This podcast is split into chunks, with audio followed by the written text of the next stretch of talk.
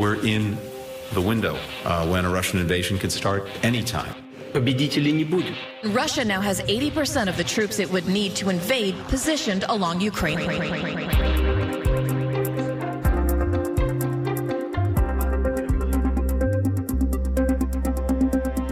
Der er udbrudt krig i Europa. Rusland er lige nu i gang med at invadere Ukraine i det, som den ukrainske udenrigsminister nu kalder en fuld skala invasion. Sirener lyder i den ukrainske hovedstad Kiev, og folk flygter ud af hovedstaden eller ned i kælderrum. Du lytter til Krig i Europa, hvor vi giver dig seneste nyt om invasionen. Mit navn det er Cecilie Lange. Og jeg hedder Alexander Wilz Lorensen.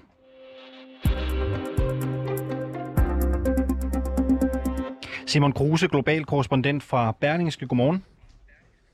Godmorgen. Du er med os fra den ukrainske hovedstad Kiev. Hvad sker der omkring dig lige nu? Jamen altså, vi har hele morgenen hørt sirener, der har gjaldet gennem gaderne, og folk, der har pakket deres ting og sat sig ind i deres biler, og andre bliver hjemme i deres lejligheder og læser de her grusomme, ufattelige nyheder om, at krigen er begyndt, krigen er kommet til Europa, krigen er kommet til Ukraine, bombardementer over hele landet mod militærfaciliteter. Det er det, folk prøver at fatte lige nu. Er du gået i dækning? Hvad kan du se derfra, hvor du står lige nu? Jeg befinder mig i det indre Kiev nu. Jeg har tidligere været nede i metroen rundt omkring i byen. Man kan se, at udfaldsvejene er fuldstændig blokeret. Der er mange, der prøver at komme ud. Der er også mange, der bliver og afventer, og der er meget, meget, meget stille i indre by nu, hvor jeg er. Prøv lige at forklare, vi har jo set billeder fra internationale medier af lange bilkøer ud af byen. Prøv at beskrive, hvordan folk reagerer i Kiev, og hvordan de har reageret de sidste 2 timers tid. Jamen, altså, jeg stod foran en metrostation, da en af de første sirener gjaldede gennem gaderne, og folk de kigger jo forvildet op og begynder, at mange sætter i løb og søger ligesom ly. Altså, man ved jo ikke, om det er sådan en advarselssirene, eller om det er en luftbombardements-sirene, så folk reagerer jo, som de bedst kan. Og så i timerne siden har vi jo bare set folk sådan komme rullende med kufferter, med børn mellem forældrene og sætte sig ind i biler. Altså folk er jo utrolig bange, aner ikke, hvad der skal ske, aner ikke. Altså krigshandlingerne er kommet og er ramt ned flere forskellige steder i landet. Folk aner jo ikke, om de kommer til Kiev. De ved ikke, hvad næste skridt bliver. Hvordan håndterer man det her fra regeringens side i Ukraine? Bliver folk opfordret til at forlade Kiev nu? Nej, det sidste jeg har hørt i hvert fald er, at man stadigvæk opfordrer folk til at blive, hvor de er, til at pakke en taske. Altså indtil videre er parlamentet forsamlet, regeringen er stadig er i Kiev. Og det er indtil videre det, vi har hørt. Men altså, den ukrainske indrigsminister har bekræftet jo angreb flere steder i landet, men situationen er fuldstændig flydende nu. Det går vanvittigt hurtigt lige nu. Det er ting, som man aldrig havde troet, man skulle opleve, og som man indtil for nylig regnede for fuldstændig umulige. Ja, for et par dage siden, der var mange folk i Kiev jo overbevist om, at der kunne man leve i fred og fordragelighed, og det var business as usual. Prøv lige at fortælle, hvor, også fra dine egne øjne, hvor spektakulært det, der sker lige nu er. Jeg ved sgu ikke, om det er spektakulært. Jeg synes, det er chokerende, sørgeligt og svært at beskrive med ord, hvad det er, der sker, når en by dobbelt så stor som København står i sådan en situation her. Og man kan ikke sige, at folk i de tidligere har bare været business as usual. Folk har været vanvittigt bange de sidste 2 uger og de sidste måneder, når der har stadig 150.000 tropper på grænsen. Men man har jo klamret sig til det håb, at der vil være en eller anden form for rationalitet i den russiske leders tænkning. Altså også, det er jo en tragedie for Rusland også det her. Nu er der en egentlig krig, og det var den rationalitet, som mange nok håbede på ville bære igennem på en eller anden måde, at man i sidste øjeblik ville bøje af. Men nu er skridtet taget, og Putin har holdt den her tale, som jeg lige har siddet og set igennem, som er, altså, hvor han formår faktisk ikke engang at forklare, hvad det er, han går i krig for. Han formår ikke at forklare, hvad det er, målet er, eller hvad det er, begrundelsen er, udover at det er begivenheder fra de sidste 30 år, fra Irakkrigen til bombningen af Libyen og Beograd for mange år siden, udvidelsen af NATO i 2004. Ting, der er sket for årevis siden, det er det, han bruger som argument for at gå i krig nu. Så det er det, der gør, at folk har utrolig svært ved at forstå, hvorfor skal der være krig? Hvad er det begrundelsen for at bringe Europa og resten, på en måde resten af verden også i den her situation? Putin sagde jo i sin tale, at hvis andre lande så meget som tænkte på at blande sig i det her, så vil de blive ramt af konsekvenser, som de slet ikke kunne forestille sig. Noget, der i hvert fald godt kan forstås som en atomtrussel. Der, hvor du står lige nu i det centrale Kiev, kan du høre skud? Kan du høre eksplosioner? Er der fly på himlen? Altså, er der nogle tegn på, sådan synlige tegn på militært stedværelse? Nej, ikke. Altså, jeg hørte i morges eksplosioner ude fra sandsynligvis i retning af lufthavnen, og der ligger en militær lufthavn lidt længere ude. Siden har der ikke været, altså der er jo ingen soldater eller militærkøretøjer, der er kommet ind i byen. Det vi har hørt, det var det vi hørte i morges. Altså der er indført en nødret, og så vidt jeg forstår en krigsretstilstand også her i morges sådan fra de ukrainske myndigheders side. Så det man kan bare sige lige nu, folk er mange pakker deres tasker og prøver at komme ud. Andre de sidder helt stille inde i deres lejligheder og venter på, hvad i alverden er det der sker. Der er meget meget meget stille lige nu i det indre Kiev. Hvad gør du selv nu? Jeg føler situationen. Jeg synes, det er vigtigt at fortælle om den. Simon Kruse, global korrespondent fra Berlingske. Tak, fordi du var med her. Anders Puck, bare lige hurtig reaktion fra dig. Vi hører Simon Kruse sige, det her er også en sorgens dag, en trist dag for Rusland, siger Simon Kruse. Hvordan er det? Det er det, fordi nu er vi i en... vi er i en ny... i bedste fald kold krig, ikke? Og Rusland kommer til at blive ramt af det her de næste mange år. Altså konsekvenserne kommer til at være enormt vidtrækkende for alle russere. Hvordan? De økonomiske sanktioner, som nu rammer landet, de restriktioner, der kommer på, hvordan vi kan være sammen med russerne, de muligheder, der er for russere for at studere i Vesten, for alle sådan nogle ting, det er alt sådan noget, der er i spil nu her. Plus at vi jo måske kommer til at gå ind i en meget, meget blodig krig. Altså jeg føler mig slet ikke overbevist om, at det her det er en krig, som Rusland kan vinde. Potentielt kan de risikere, at der er rigtig mange russere, der dør i det her. Du siger, at du føler dig ikke overbevist om, at det er Rusland, som vil vinde den her krig. Vi har hørt fra Ukraine her til morgen, de har tænkt sig at kæmpe. Vi hører samtidig fra Rusland, at optræk til krigshandlinger fra ukrainsk side, dødsfald vil være ukrainernes egen skyld, lyder det fra Putin. Hvad mener du, når du siger, at det ikke er nødvendigvis givet, at Putin og russerne kommer til at vinde det her? Jamen altså, lige nu så er der i Rusland en eller anden optimisme om, hvad man kan opnå med militære midler. Der er måske en eller anden form for bias i forhold til at tro, at det her det kommer til at være lettere, end det i virkeligheden vil blive. Men Ukraine er et kæmpe land, og... Hvis antallet af ukrainere, der deler Putins vision om sådan et samlet Ukraine-Rusland, hvis det er meget lavt, hvis der er en stor modstand i befolkningen i Ukraine, så kan vi se ind i en måske meget lang krig, som Rusland i sidste ende ikke kan få. De kan simpelthen ikke få styr på så stort et land med så mange millioner mennesker, som der bor i Ukraine.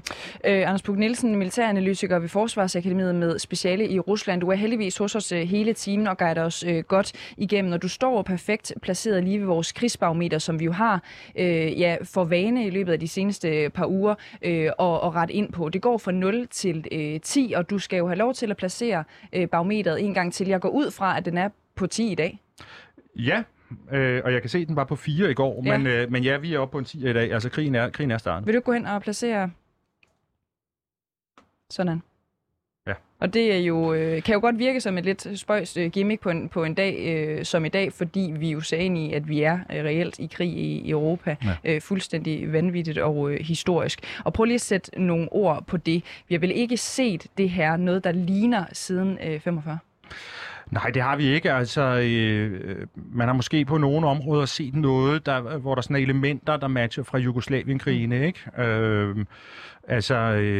Hvor vi har set operationer også i den størrelsesorden, når kroaterne havde noget, der hed Operation Storm, som også var vældig stort. Men ellers så skal vi uden for Europa. Altså, så er det sådan noget, så kan man sige, Koreakrigen og sådan noget, den var også på det niveau, ikke? Mm. Men den mængde af militær slagkraft, som russerne stiller op med her, gør jo, at man kan ikke bare tælle antallet af soldater, man er også nødt til at se på meget af det. Det er højteknologisk, og sådan noget højteknologi er jo typisk sådan, at der skal meget få mennesker til i virkeligheden at betjene rigtig meget ildkraft, ikke? Vi taler jo ofte som russerne som storebror og Ukraine som lillebror, når vi taler sådan i militær kontekst. Men du nævner også digital og cyberkrig i den her kontekst. Er ukrainerne, kan de overhovedet måle sig med russerne på den front? Nej, altså cyber er jo sådan et interessant område, kan man sige, fordi det er altid sådan lidt svært at vide præcis, hvad der foregår, og grænser findes heller ikke på samme måde, som det gør andre steder. Man kan sige, lige præcis cyber er jo også et interessant på den måde. Det er jo ikke utænkeligt, at Vesten faktisk godt kan gå ind og hjælpe Ukraine direkte der, ikke? Og hvis man ligesom engagerer NSA og briternes tilsvarende og sådan nogle ting i at få det her til at gøre ondt på russernes cyberstruktur, så kan man jo også, så kan det få vidtrækkende konsekvenser, ikke? Og det kunne man måske godt forestille sig som sådan for vestlig respons. Ja, så når vi hører amerikanerne, de har jo sådan set sagt fra start, vi kommer ikke til at stille med soldater og hjælpe Ukraine på den måde, så er det ikke utænkeligt, at amerikanerne, britterne måske endda også, vil stille de nødvendige eksperter til rådighed i en reel cyberkrig. Ja, men det er jo klart, altså og sådan som det ville spille ud, ville bare være, at lige pludselig så er der ting i det russiske samfund, som holdt op med at virke. Vi så for en måneds tid siden for eksempel, ligesom som Rusland var ved at føre rigtig mange soldater ind i Belarus ved hjælp af jernbanenettet, så pludselig så gik IT-systemerne i det hviderussiske togselskab ud af drift, og det var larmet i en 3-4 dage. Og det er jo sådan nogle ting, som man godt kunne forestille sig, at man lige pludselig også vil se, og hvor man i cyberspace kan udnytte, at det kan være rigtig svært at bevise, hvem der har gjort hvad. Du nævnte tidligere i vores morgenprogram, reporterne Anders Puck, at du ikke føler dig overbevist om, at russerne kommer til at gå efter hele Ukraine. Hvorfor ikke? Jamen, det er jo simpelthen det, at Ukraine er så stort, som det er, og at der er så mange mennesker, som der er. Og hvis man nu fra russisk side koncentrerer sig om det østlige Ukraine, så vil man heller ikke skulle døje med hele den befolkningsgruppe, der er over i vest, hvor hovedstaden ikke ligger, og hvor man også forventeligt vil have de mest sådan pro-europæiske ukrainere. Så der kunne man måske godt forestille sig, at hvis man ligesom koncentrerede sig om det østlige Ukraine, så vil man have en mere medgørlig befolkningsgruppe at holde styr på, fordi der måske er nogen, der sympatiserer med Rusland. Anders Puck Nielsen, militæranalytiker ved Forsvarsakademiet med speciale i Rusland. Du bliver hængende her i studiet hele timen, så vi kan bruge din ekspertise undervejs. Du har stillet krigsbarometeret på 10.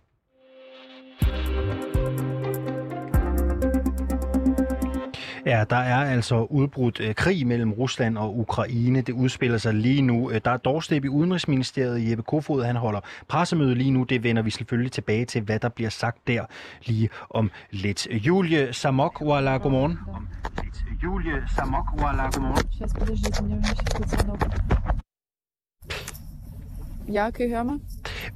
Vi kan tydeligt høre dig. Der er en lille smule forsinkelse, skal jeg skynde mig at sige på forbindelsen. Men Julia Samokhvala er lige nu i Bakhmut, ikke så langt fra Donetsk og Lugansk. Og da en af vores kollegaer talte med dig for kort tid siden, så befandt du dig på en tankstation, hvor folk holder i lange køer for at få benzin. Kan du ikke prøve at beskrive, hvordan er stemningen hos dig lige nu? Ja, nu er stemningen sådan, at jeg har valgt at køre tilbage og køre her til min lejlighed, som jeg lejer i Bakhmut, fordi at det er det, der er mest sikkert at gøre lige nu. Alle veje ud af byen er lukket. Altså, vi har to store veje. Den ene går til Kharkiv nordpå, den anden går mod Dnieper vestpå. Alle veje er lukket. Som I nok har set på kortet, så er Ukraine blevet angrebet fra alle sider.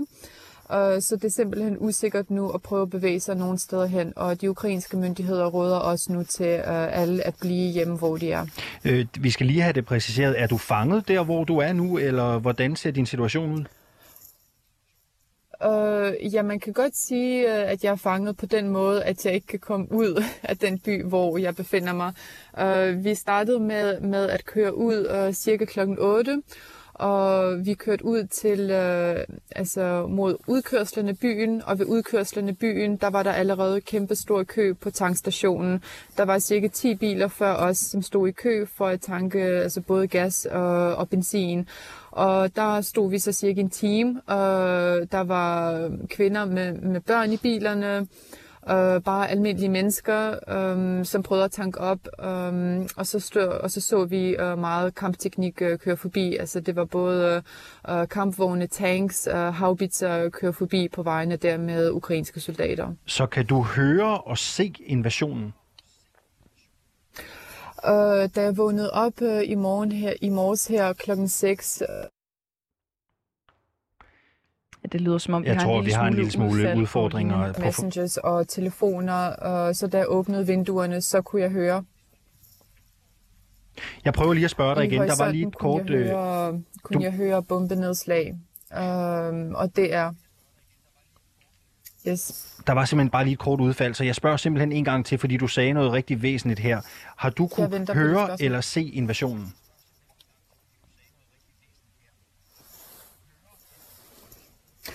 Jeg har ikke kunnet se den, men jeg har kunnet høre den. Ja, i morges der var der rigtig mange bombenedslag. I horisonten kunne man høre det tydeligt fra Bakhmut. Det er ikke helt tæt på byen, det er omkring kontaktlinjen. Cirka 10-15-20 km herfra kunne man høre bombenedslag, og de kom en efter en med et par sekunders mellemrum. Og det varede, og det stod på hele morgenen, cirka fra klokken 6 til klokken 8, da jeg tog afsted fra min lejlighed. Julia Samokhvala, oplever du, at befolkningen er bange?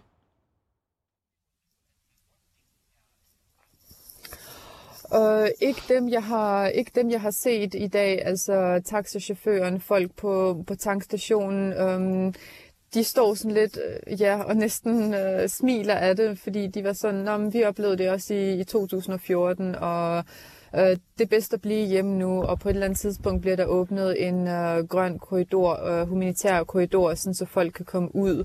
Og de fleste siger, at russerne højst sandsynligvis ikke vil begynde at bombe byerne. Lige nu, det vi ser, det er, at de bomber militær infrastruktur i hele Ukraine. Men jeg vil egentlig ikke sige, at folk panikker. Man kunne også sige, at de har oplevet det før. Den taxachauffør, som jeg kørte med, han er selv fra Jesenavarda. Det er en by, der nu ligger i de ikke kontrollerede, de såkaldte selvudråbte republikker, og han flygtede selv derfra i 2014, da der blev åbnet sådan en humanitær korridor. Så det er det, som dem, der vil væk herfra, de venter på, at den her humanitær korridor bliver åben. Det er jo interessant, det du siger. Vi står jo alle sammen her i Vesten og siger, der er udbrudt en ny kold krig, men det du fortæller her til morgen er, at man ikke er så bekymret der, hvor du er, simpelthen fordi man siden annekteringen af Krim i flere år før det også, simpelthen har været vant til det her spil fra russerne. Ja, præcis. Altså folk, som er blevet boende her i frontlinjeområdet, altså de har jo godt været klar over, at den her krig, den kan bryde ud igen når som helst, og der kan komme en eskalering når som helst. Man tror heller ikke på, altså, at russerne vil dræbe vildt lokalbefolkningen. Så jeg vil ikke sige, okay, nu har jeg heller ikke set så mange folk her til morges. Altså, de fleste sidder derhjemme. Der er næsten ingen mennesker på gaderne. Jeg tror, folk sidder simpelthen derhjemme og afventer, hvad der sker. Altså, mine lokale kolleger, som også bor her i Donetsk-regionen, de bliver også siddende derhjemme. Ja, så jeg vil sige, at lokalbefolkningen altså for det meste bliver, hvor de er. Men mindre de selvfølgelig har slægtning et sted, hvor der er sikkert, så prøver de at tage ud til andre byer. Nu stiller jeg dig et spørgsmål, som man normalt ikke stiller andre journalister. Er du berørt i dag? Jeg er meget berørt. Jeg løb rundt i min lejlighed i dag og vidste ikke, hvad jeg skulle pakke, hvad jeg ikke skulle pakke. Altså, jeg lejer den her lejlighed. Hvordan skal jeg fortælle lejeren, at jeg nu flygter og måske aldrig kommer tilbage? Halvdelen af mine ting er blevet i min lejlighed. Jeg ringede til flere taxaselskaber for at prøve at komme ud. Da jeg så fandt ham her, og vi så kørte hen til den der tankstation, og der var kæmpe lang kø. og da jeg så kampvognene køre, da jeg så de ukrainske tanks køre, altså så strømmede tårerne bare ned af mine øjne, fordi jeg kunne simpelthen ikke tro, at det her, det var virkelig sket. Det, som vi alle sammen var så bange for, og det, som vi alligevel håbede til sidste øjeblik ikke ville ske, det er sket i dag. Hvad har du taget med i din kuffert? Jeg har taget de ting med mig, som betyder mest for mig. Altså familiebilleder, noget, mit yndlingstøj, altså ting, som betyder for mig, men selvfølgelig også altså tøj til de første par uger, som jeg kan bruge. Altså alle mine dokumenter, computer og kamera selvfølgelig. Så meget med, som jeg har kunne have i 2 kufferter.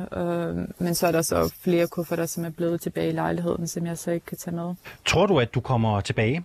Eller tror du, du har set dit hjem for sidste gang? Nu arbejder jeg jo her, så det er et midlertidigt hjem for mig, fordi jeg flytter herhen for at arbejde i en humanitær organisation. Nu er jeg jo kommet tilbage til min lejlighed, fordi at det er det, som der er sikrest at gøre, fordi jeg simpelthen ikke kan komme nogen vegne lige nu. Alle veje er lukket, som jeg fortalte, så jeg vil prøve at vente her og se situationen og så når der bliver åbnet en humanitær korridor, så vil jeg prøve at komme væk så langt vestpå som muligt og krydse den polske grænse der, eller når luftrummet bliver åbnet igen. Julia Samokhvala, tak fordi du var med her til morgen, altså freelance journalist, som befinder sig i Bakhmut. Samokhvala nævner jo i interviewet her, at infrastrukturen i Ukraine er blevet angrebet. Der er nyhedsmedier, som melder om flere angreb på landets lufthavne, men det er altså fortsat noget, vi mangler at få bekræftet fra officielt hold. Det ukrainske militær bekræfter dog, at en lufthavn, som ligger ved Kramatorsk, tæt på Donetsk i det østlige Ukraine, er blevet angrebet af missiler. Anders Puck Nielsen, bare hurtigt her. Vi hører jo Julia Samokhvala her sige, at befolkningen der, hvor hun er, de er måske ikke så bekymrede igen. De har været vant til at se Rusland spille med musklerne igennem mange år. Hvor overraskende er det? Jeg ved ikke, hvor overraskende det er, fordi det er jo rigtigt, at befolkningen her har været vant til krig, er vant til at tænke i krig og er vant til at forholde sig til russerne. Og et eller andet sted så også i krig indfinder der sig jo en hverdag, hvor man ligesom lever med det. Men jeg vil dog sige, at for mig at se, så er det her i skala en situation, som er meget anderledes end det, vi så i 2014 og 2015 og meget større. Og det kan godt gøre, at jeg sådan personligt er mere bekymret for, at det kommer til at være meget voldsommere i virkeligheden. Anders Puck Nielsen, lige om et øjeblik, så skal vi tale om Vesten og Vestens reaktioner. Men inden vi kommer dertil, så er du næsten nødt til lige at sætte os ind i, hvad er det, der er sket i nat, som har været udløsende faktor for, at det her det sker. Hvad er ligesom tidslinjen fra, at vi går i seng her i Danmark på et eller andet tidspunkt, til at vi vågner op til, at der er krig i Europa? Ja, altså jeg vil sige, det første så er der jo ikke sket noget i nat, som har gjort forskellen for Putin. Jeg synes sågar, jeg så Bellingcat her har været ude i, eller nogen den stil har været ude og så analysere på den video, hvor han annoncerer krigen, og så kan sige, at den er faktisk optaget for et par dage siden. Okay. Så der er jo ikke på den måde sket noget, der har gjort, at Putin har truffet en beslutning i nat.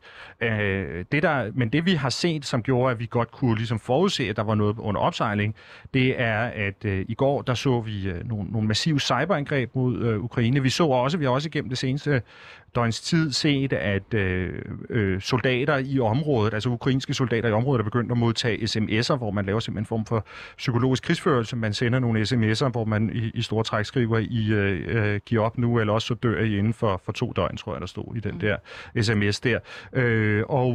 Og så vi sidst på aftenen i går, at der var nogle angreb mod mobilnettet i Donetsk-området, og det er også noget, der indikerer, at der var russisk elektronisk krigsførelse i gang, og det ligesom varmer op til en større militær operation.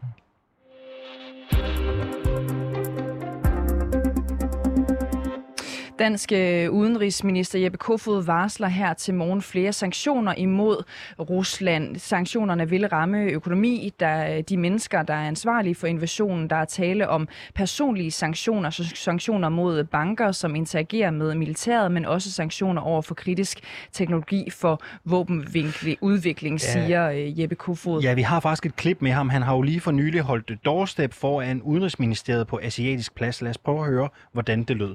Der er forskellige typer sanktioner. Der er de personlige sanktioner mod bestemte personer, hvor vi indførte mod godt 400 personer enheder i går. De rammer dem, de får indfrosset deres midler i Vesten, de kan ikke rejse sig til osv. Så er der sanktioner mod banker, som interagerer med militæret. Men så er der også det helt store sanktioner mod Rusland som sådan, hvor vi kan for eksempel også iværksætte de finansielle sanktioner mod dem, sådan så de ikke kan handle med os, for det er også kritisk teknologi, de skal bruge i deres produktion, blandt andet i forhold til at udvikle våben og andre ting. Så det bliver et benhårdt hammerslag mod Rusland.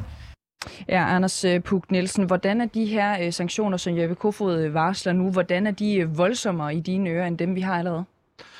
Ja, de er jo voldsommere forstået på den måde, at de er nye, og de kommer ovenpå på dem, vi i forvejen har. Men at sanktionerne kommer jo ikke til at betyde noget for, hvordan den her krig den udspiller sig. Altså, nu er den i gang, og den kommer til at køre til ende, og det spiller overhovedet ingen som helst rolle i den russiske kalkyle på den korte bane. Og man kan også se i øvrigt, da Putin holdt møde i sit sikkerhedsråd her for et par dage siden. Premierministeren brugte al sin taletid på at tale om, hvordan landet var sikret imod de vestlige sanktioner, som uden tvivl ville komme. Så de er forberedt på det her. Mm. Men der, hvor det betyder noget, er selvfølgelig på den lange bane. Altså, giver det her dem mod på mere? Kunne man forestille sig om et par år, at der så sker en gang til? Ikke? Og jeg tror, der er mange nu, der tænker, vi havde indført nogle hårdere sanktioner på et tidligere tidspunkt, da de tog Krim, for så kan det være, at vi ikke var her i dag.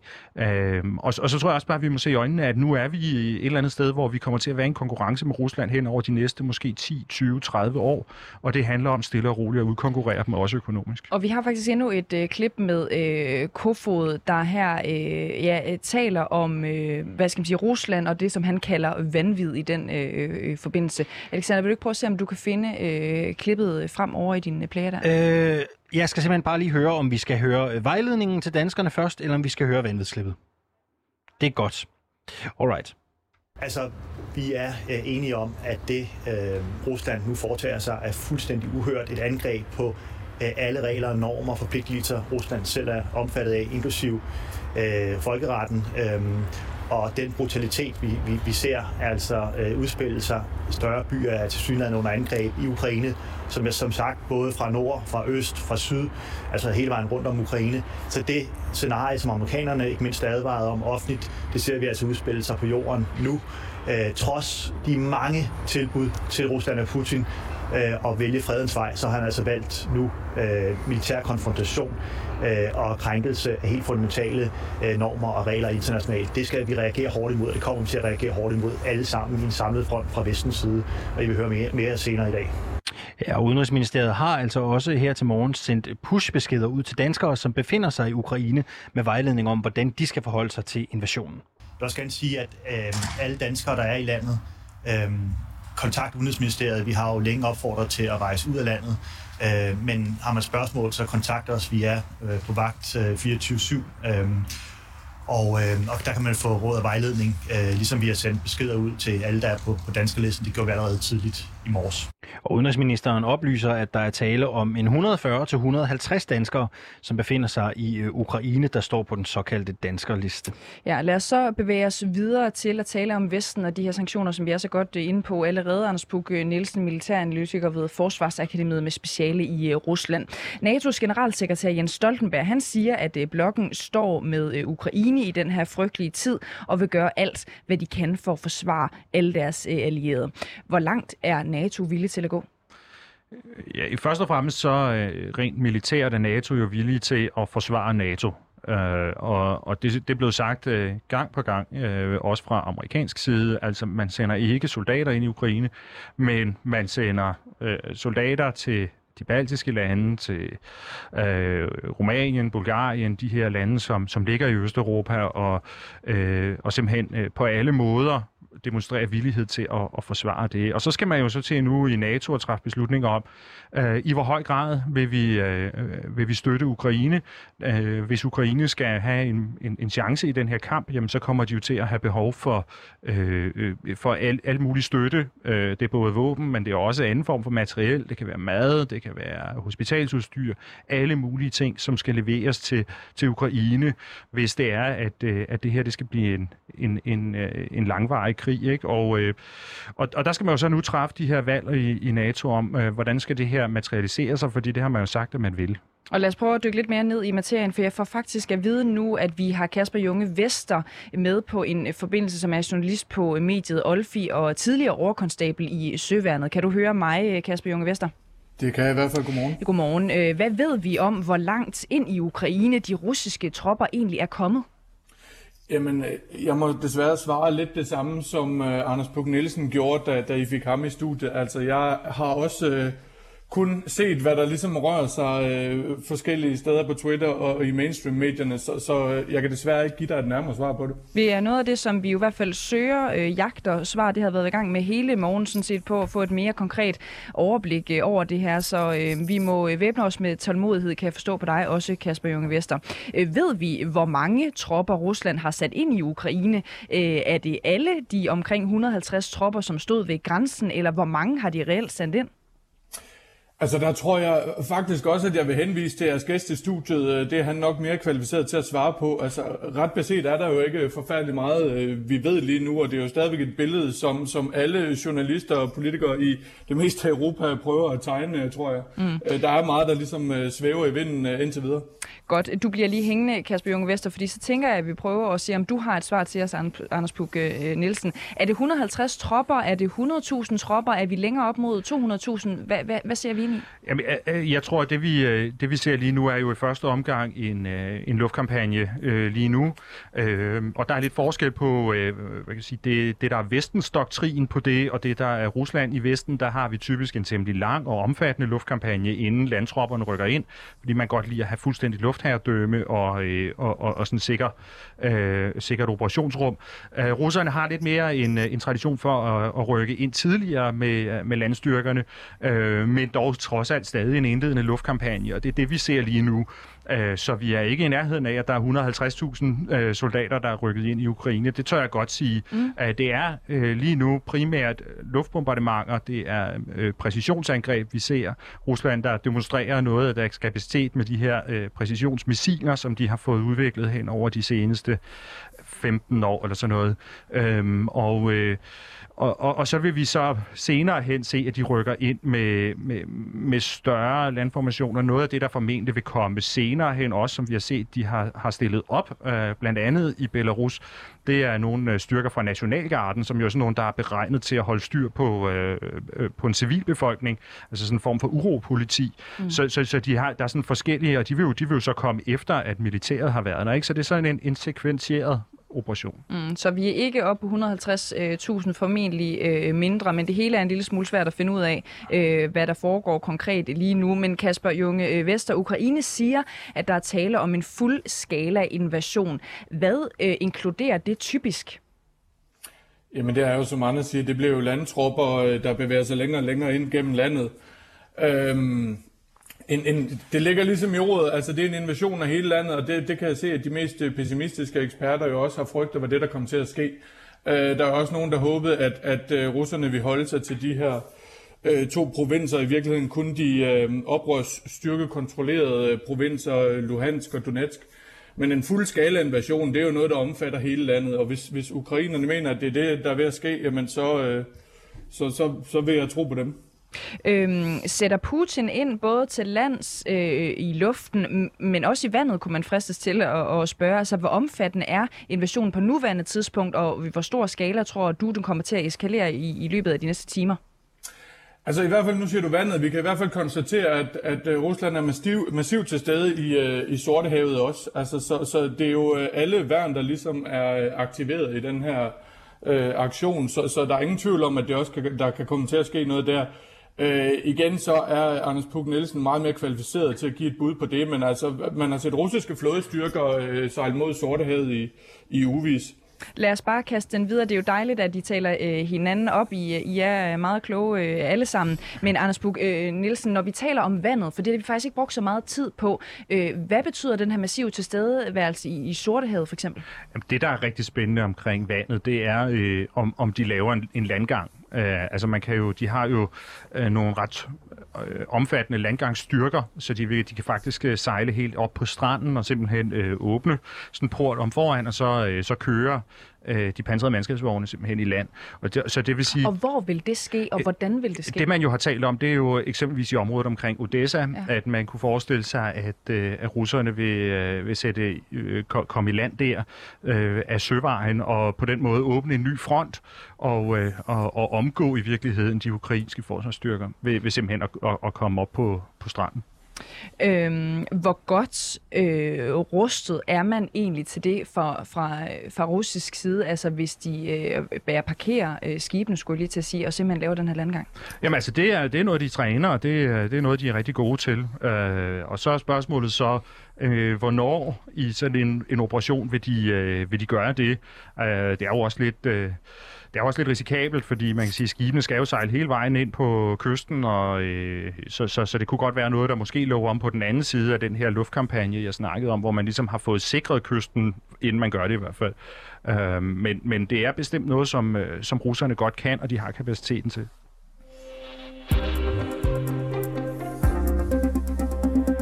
Og tak til dig, Kasper Junge Vester, journalist på OLFI og tidligere overkonstabel i Søværnet, fordi du var med her til morgen. Ukraines indrigsministerium har offentliggjort videooptagelser, som angiveligt viser russiske kampvogne, der bevæger sig hen over Krimhalvøen her til morgen. Krimhalvøen, som russerne jo annekterede i 2014. I øjeblikket bliver bevægelsen af militært udstyr fra halvøen registreret over den administrative grænse, skriver ministeriet. Anders Puck Nielsen, du er stadig med her i studiet, militæranalytiker fra Forsvarsakademiet. Tropper er der tale om her, som også bevæger sig fra Krim og ind i Ukraine sydfra. Er det som forventet? Ja, det kunne det godt være, ikke? Altså, det er en del af det her med, hvad skal man sige, i virkeligheden tre fronter. Der er nordfra, fra Rusland og Belarus, den grænse, så er der østfra ind i Donetsk-området, og så er der sydfra, det er Krim, og Krim er jo sådan en halvø, der kun har en meget lille spids, så det er sådan en trakt, man i virkeligheden skal bevæge sig igennem, og det er jo der, hvor de her landgangsstyrker, altså hvis man lavede en maritim overførsel af dem også, så kan man ligesom brede det ud, sådan, så de ikke alle sammen skal igennem det samme lille hul, hvor de jo vil være sårbare over for ukrainske modangreb. Nu taler vi syd, men vi har også tidligere vendt sandsynligheden for, at russerne kan gå ind nordfra, fra Belarus, hvor de har afholdt militærøvelse. Ved vi, om der er bevægelser fra den front? Det er der indikationer på, ja, at russerne også bevæger sig ned nordfra, så de i virkeligheden kommer fra alle sider. Hvilke indikationer? Og det har jeg bare fra pressen her i løbet af formiddagen også, at der skulle være registreret, at russerne også bevæger sig ned sydfra, eller sydpå, opfra fra Belarusområdet. Og det er jo så... det er jo så nogen, der vil formentlig gå efter Kiev. Om lidt så skal vi tale med Niels Bo Poulsen. Han er institutchef på Institut for Strategi og Krigsstudier på Forsvarsakademiet. Men prøv lige at opsummere det, du sagde her til sidst. Hvad mener du egentlig helt præcist med det? Anders Puck Nielsen. Det, jeg sagde med de tre forskellige akser. Præcis. Nå, men det, jeg mener, det er, at vi på samme tid ser operationer, hvor man overfra de nye selvudråbte republikker har lanceret en offensiv. Så det er østfra, så har vi de her rapporter om bevægelser ned fra Krim, som jo altså så angriber sydfra, og så nordfra over i området omkring Kiev, som i virkeligheden på alle områder udfordrer det ukrainske forsvar i alle retninger. Folkerepublikken Donbass har bedt Rusland om hjælp, og jeg har besluttet at sætte gang i en militær specialoperation. Sådan lød det i nat, da den russiske præsident Vladimir Putin holdt en tale til nationen inden angrebet på Ukraine. Talen den blev holdt samtidig med, at der var møde i FN's Sikkerhedsråd. Niels Bo Poulsen, godmorgen og velkommen. Godmorgen. Du er chef for Institut for Strategi og Krigsstudier hos Forsvarsakademiet. Hvad er det, Putin mener, når han blandt andet taler om demilitarisering og denazificering af Ukraine? Det ved vi jo i sagens natur ikke nu. Men som jeg ser den del af hans tale, så er det et forvarsel om, han ønsker et regimeskifte og først vil stille sig tilfreds og se opgaven løst, når der er kommet en anden regering i Ukraine, end den, der er i øjeblikket. Så det er et reelt regimeskifte, han taler om? Således tolker jeg det. Både særligt, hvis man ser det i sammenhæng med de andre elementer i hans tale. Han taler om et folkedrab i Donbass. Han kalder de ukrainske styrker for Hitlerhjælpere. Han opfordrer de ukrainske soldater til ikke at følge ulovlige ordre. Han truer han snart taler om, at det ikke bare skal man beskytte mod det her folkedrab, man skal også gennemføre en demilitarisering og denazificering i Ukraine og et retsopgør. Så samlet set kan jeg dog læse det som andet, end at der i hvert fald er alle de trædestene, Putin må der brug for at berettige en fuldskala invasion og et regimeskifte i Kiev. Vi har jo set ingenting, som absolut ingenting, der tyder på, at der er sket folkedrab i Ukraine. Hvorfor bliver Putin ved med de her anklager, som ingen i Vesten jo tror på? I virkeligheden får jeg det sig ind i den måde, som Rusland har bedrevet misinformation på i hvert fald siden 2014 og også i lidt mere beskedent omfang før 2014, at Rusland simpelthen søger at oversvømme internationale medier med et hav af forskellige budskaber, som sædvanligvis enten er fuldstændig løgnagtige eller i hvert fald meget, meget præget af stor grad af misvisning til fordel for Rusland, og så satser man simpelthen på, at nyhedsstrømmene er så stærke, og seernes interesse så flygtig, at noget af det her vil hæfte sig, og som minimum vil det i hvert fald få folk til at tænke, at der er nok to sider af den her sag. Det kan godt være, at der ikke er folkedrab på linje med nazisternes, men russerne må jo nok have et eller andet at have det her i. Vi hører også Putin sige i sin tale, at han er blevet bedt om hjælp af separatisterne i Donbass. Hvorfor er det vigtigt for ham at nævne det?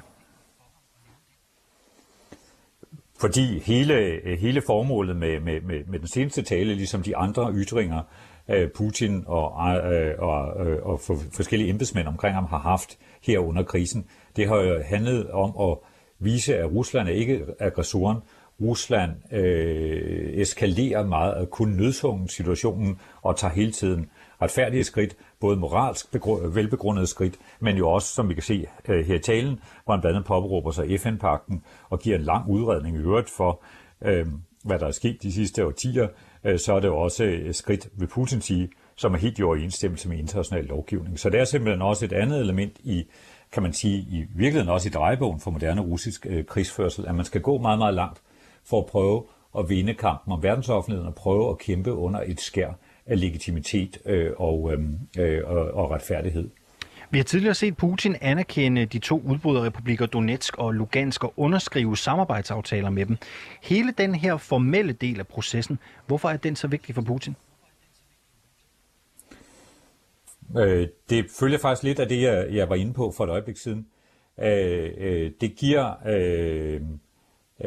det, som er Ruslands store styrke i kriser som den her, det er, at Rusland ikke er en retsstat. Rusland er ikke demokrati, Rusland er ikke en retsstat. Alle nationale myndigheder, og som end også store dele af erhvervslivet og forskellige NGO'er, kan spændes for regeringens vogn ved hjælp af hemmelige beskeder til, hvad de skal gøre. Og derfor kan Putin simpelthen orkestrere et stort skuespil, vil jeg kalde det, hvor alt fremstår som om, at det foregår gennem demokratiske processer og overensstemmelse med en eller anden form for folkevælge og med national og international lovgivning. Og det er ligesom det, vi ser her også udspille sig, at det er de stakkels nødlidende oprørere i Donbass og Luhansk, der beder Rusland om hjælp, og så kører anmodningen gennem de legale kanaler i Rusland via Dumaen, og så op til Putin, der så underskriver dekreter osv. Så det er simpelthen igen en del af Ruslands kommunikation, både til sine egne borgere, men også til omverdenen, om at alt det her det foregår fuldstændig i overensstemmelse med international ret, og vi har jo også retfærdighed. Og hvorfor har Putin brug for at få det til at se sådan ud? Fordi at hvis man går tilbage for eksempel og læser den artikel, der blev skrevet af den russiske generalstabschef Valeriy Gerasimov tilbage i 2013, som senere blev meget kendt, i hvert fald i kredse, der følger det russiske militær. Det var en lang analyse af, hvordan NATO og USA havde gennemført angiveligt en lang række skjulte krige, en form for hybridkrige på Balkan, Kosovo-krigen, Irak-krigen 2003, Libyen-kampagnen 2011. Og i alle de her krige, som Gerasimov på mange måder fremhævede som eksemplariske krige, der havde der først været en omfattende pressekampagne og en omfattende, kan man sige, juridisk kampagne for ligesom at skabe en forståelse i verdensoffentligheden og i egne offentligheder for, at det var helt nødvendigt, det man gjorde, og man gjorde det, fordi det var humanitære interventioner. Så det er en russisk læring af, hvad vi selv har gjort. Jeg vil så sige en fejllæring personligt, men russerne vil sige, at vi spiller efter de spilleregler, som kendetegner moderne krig her. Sagde Niels Bo Poulsen, der altså er chef for Institut for Strategi og Krigsstudier på Forsvarsakademiet.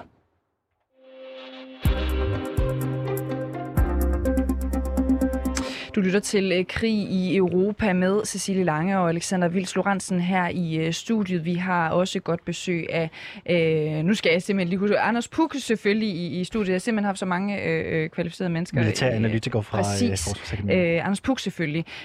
Rusland har natten til torsdag angrebet Ukraine, og Putin er i gang med en fuld skala invasion af Ukraine, lyder det fra den ukrainske udenrigsminister. Kritikken mod invasionen af Ukraine kommer nu fra EU, som fordømmer aktionen. Og massive sanktioner er på vej, lyder det fra Ursula von der Leyen, som er EU-kommissionens formand, som netop har afholdt et pressemøde om situationen i Ukraine.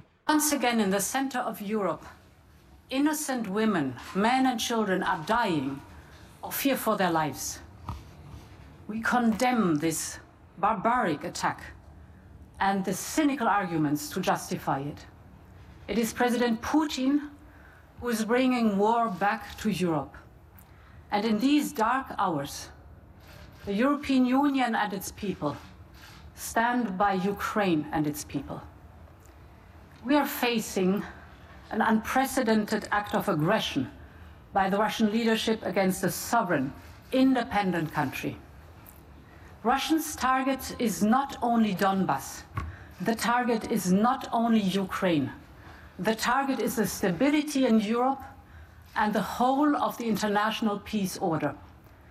And we will hold President Putin accountable for that. Later today, we will present a package of massive and targeted sanctions to European leaders for approval. Ja, så lød det altså her fra Ursula von der Leyen, EU-kommissionens formand. EU vil senere i dag annoncere en større pakke målrettede sanktioner mod Rusland. Anders Puck, vi hører også, at man ser ikke det her som et angreb på Ukraine, man ser det som et angreb mod hele stabiliteten i EU og i NATO-fællesskabet. Men det er vel ikke overraskende, at EU siger, som de gør her, hvor effektfuldt og vigtigt er det egentlig? Det er jo ikke overraskende, at EU siger sådan her, og det er jo også rigtigt, at det er et angreb på den verdensorden, som har hersket siden afslutningen af den kolde krig. Jeg vil sige, jeg ser nu Putins endstate i det her i virkeligheden som et ønske om, at han ønsker noget, som er mere stabilt for ham. Altså dybest set, at han kunne egentlig bedre lide den måde, den kolde krig fungerede på, hvor der var ligesom rene linjer om, hvad der var øst og hvad der var vest, og hvem der bestemte hvor, og vi var enige om, hvor grænserne går, og ikke det her flydende noget, hvor folk kan handle frit og bevæge sig rundt og alt sådan noget der. Og dybest set, så er det noget, der taler ind i et ønske om i virkeligheden at kupsikre det russiske regime på den lange bane, ved ligesom at kunne lukke hårdt i og så styre, hvad der foregår på hans side af det, der vel dybest set må betegnes som et jerntæppe. Vi vil jo nok i løbet af de næste timer høre mere eller mindre ens reaktioner fra forskellige vestlige ledere, EU-ledere og så videre. Betyder den her retorik overhovedet noget for, hvordan Putin han går videre med det her på? Nej, overhovedet ikke. Og i virkeligheden, for at spænde videre på det, I talte med Niels Bo Poulsen om lige før, så man siger, det her med, at Rusland og Putin hele tiden søger det her skær af legitimitet omkring, hvad han selv gør, det er jo også med til at underminere i virkeligheden det, at vi prøver at bruge de samme argumenter imod ham, fordi det taler ind i en eller anden historie om, som mange russere har den opfattelse, at jamen, alle har jo deres dagsorden, alle fordrejer sandheden lidt, alle fortæller deres historie. Så i en russisk kontekst, så bliver det her tolket meget ind på samme måde som, men de siger sådan, og Putin siger noget andet, og sådan er de alle sammen. Mm. I får også lige en opdatering derude, jer der sidder og lytter med. Vi kan nu fortælle, at mindst 8 personer er døde, og 9 er blevet såret under russiske beskydning forskellige steder i Ukraine. Det oplyser de ukrainske myndigheder her til morgen ifølge nyhedsbureauet Reuters. Der er ingen meldinger om, hvorvidt de afdøde er civile eller soldater. Under det russiske angreb på Ukraine, så har Rusland blandt andet med missiler slået til mod ukrainske militæranlæg og flyvepladser. Der er desuden meldinger om eksplosioner i flere store byer rundt omkring i Ukraine. Det ukrainske medie Kiev Post skriver, at de ukrainske militær har dræbt omkring 50 russiske soldater, og derudover har ramt flere russiske militære ressourcer. Lad os bare lige, nu har jeg delt det her telegram en lille smule op, Anders Puck, lad os bare lige følge op på nogle af de her ting. Vi hører altså, at der er dræbt omkring 50 russiske soldater på Ukraines side, så ved vi, at der er 9 sårede, mindst 8 døde. Hvad tænker du egentlig om de tal? Jeg tænker, at vi i de kommende dage, uger og måneder kommer til at høre tal, der strider i øst og vest, og vi skal være enormt varsomme med at tage det alt for bogstaveligt, fordi der kører en informationskrig lige nu om at vinde narrativet, og det vil være begge sider. Hvordan vinder man sådan et narrativ, når vi taler om tal, som handler om dødsfald? Jamen i det her tilfælde, så er det jo noget med fra ukrainsk side, og måske tale de ukrainske dødsfald ned, og de russiske op for ligesom at sende budskab til russerne om, at det går rigtig godt for os i den her kamp, og russerne vil gøre præcis det modsatte. Altså de vil tale om, at de har måske haft et par stykker, og til gengæld så har ukrainerne haft en masse. Vi ved også, at CNN skriver, at Polen og de baltiske lande, Estland, Letland og Litauen har indkaldt til møde i NATO under Forsvarsalliancens artikel 4, der giver mulighed for at mødes, når et medlemsland føler sig truet. Anders Puck Nielsen her til sidst. Hvad skal vi holde ekstra øje med? Ja, jo ikke det kommende døgn, men jo nærmest de kommende minutter, de kommende timer. Hvad er det, vi skal se efter? Ja, altså lige nu, der foregår jo på flere niveauer ting, ikke? Men altså det, der lige nu fylder alle steder, det er jo selvfølgelig, hvad foregår der på jorden i Ukraine? Hvor langt går russerne?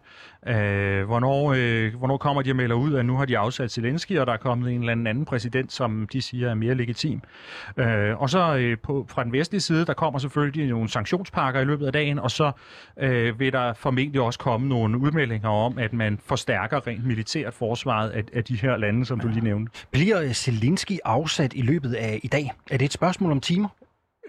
Jamen det kunne det godt ske at være, om det er timer eller dage, men jeg vil bestemt tro, at russerne her inden for de næste par dage kommer med en eller anden udmelding om, at nu synes de, at der er en anden legitim præsident i Ukraine. Mm. Kan det faktum, at der lige nu, når vi taler Estland, Letland, Litauen, er NATO-lande, som føler sig truet, kan det på en eller anden måde ændre ved situationen, som vi har set indtil videre? Nej, det tror jeg ikke, men jeg kan godt forstå, at de føler sig truet, for når man hører Putins taler, hans argumenter, så kunne man ret nemt udskifte ordet Ukraine med ordet Letland eller Estland, og så ville alle de samme argumenter også gøre sig gældende der, så jeg kan godt forstå, at de føler sig truet. Når du siger, at dem kunne man let udskifte, hvad mener du så helt præcis? Jamen altså de argumenter, som Putin bruger, de her historiske analogier til, hvordan det her, det er det gamle historiske, imperiske Rusland og sådan nogle ting der, og hvordan det legitimt tilhører Rusland, og de her lande i virkeligheden slet ikke eksisterer. Fuldstændig de samme argumenter kunne man bruge om de andre lande. Du nævner jo informationskrigen, og vi skal være varsomme med tal, vi hører fra både russisk, ukrainsk side. Er der nogle steder, du holder særligt øje med, udover sådan de gængse nyhedsmedier og sociale medier, for at blive opdateret? Jeg følger lige nu rigtig meget med i de sociale medier. Jeg kan måske lige her til sidst nu sige, en ting, jeg også holder rigtig meget øje med, det er, om krigen rykker ind i byerne. Og det, fordi hvis den gør det, så kan det blive rigtig, rigtig ubehageligt for civilbefolkningen. Men jeg vil desværre også sige, at det er den tendens, vi generelt ser i krig, sådan på global plan lige nu, at krig i stigende grad rykker ind i byerne. Hvad betyder det, at det kan blive ubehageligt for civilbefolkningen? Jamen det er klart, at hvis man rykker krigen derind, hvor civilbefolkningen er, jamen så vil civilbefolkningen jo også i højere grad blive ramt, men det vil være sådan rent militært til fordel for Ukraine at gøre det. Og det blev de sidste ord måske meget passende fra Anders Puck Nielsen, mens vi ser live-billeder af sorte røgskyer i Ukraine. Vi ser tusinder og atter tusindvis af biler i kø på vej væk fra de krigsramte steder. Krigsbarometeret er på 10, og du kan blive opdateret i nyhederne hele dagen igennem her på 24/7. Vi er tilbage igen i morgen.